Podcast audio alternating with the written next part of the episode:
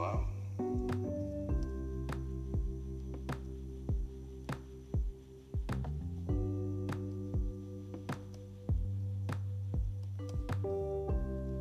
Hoy vamos a hablar sobre la Primera Guerra Mundial, la Gran Depresión, las características y consecuencias del cardenismo. La Primera Guerra Mundial fue uno de los acontecimientos bélicos más mortíferos que hasta ese momento se había vivido en la historia de la humanidad. Mundial inició el 28 de julio de 1914 y finalizó el 11 de noviembre de 1918. Fue un acontecimiento armado en el que participaron los países de mayor desarrollo, las grandes potencias industriales y militares de Europa, a lo que después de, de sumarían los países colonizados de África y posterior Estados Unidos. Esta guerra surgió por varios conflictos organizados por rivalidades de orden económico, poder político y por la distribución de las colonias, especialmente en África, se formaron todo como la triple entente compuesto por Francia, Inglaterra y Rusia, al que después se unieron otros países. El segundo tema es la Gran Depresión.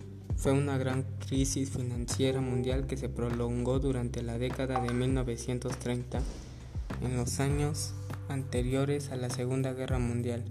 Su duración depende de los países que se analicen, pero en, la mayoría comenzó alrededor de 1929. Se extendió a finales de la década de los años 30 o a principios de la 40. Los Estados Unidos se originó por los, en los Estados Unidos por la caída de la bolsa de valores a casi todos los países del mundo.